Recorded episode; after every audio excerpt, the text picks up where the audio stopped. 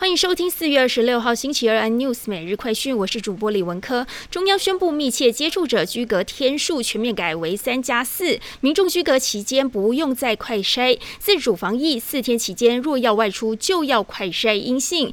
新方案溯及既往，庄仁祥说，四月十七号到二十三号开始居隔的民众，明天开始转为自主防疫，预估会有六点七万人可以外出。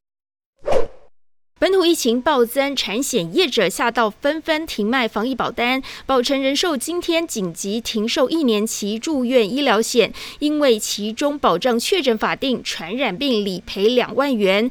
保成预期损失率严重偏离风险可以承受的范围，必须停卖。另外，富邦产险传出续保必须要在四月二十号以前缴费，不然就无法续保的消息，金管会出手要求限期查明。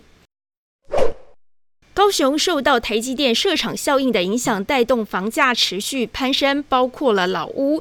根据实价登录的资料，男子有屋主持有不到一年，转手获利三百万元；更有超过三十年的老公寓，住了九年，价格翻倍，转手获利超过五百万。预售屋的交易也是强强棍，其中古山区预售屋每平成交单价三十八点一万元，更创下了高雄历年行政区历史新高。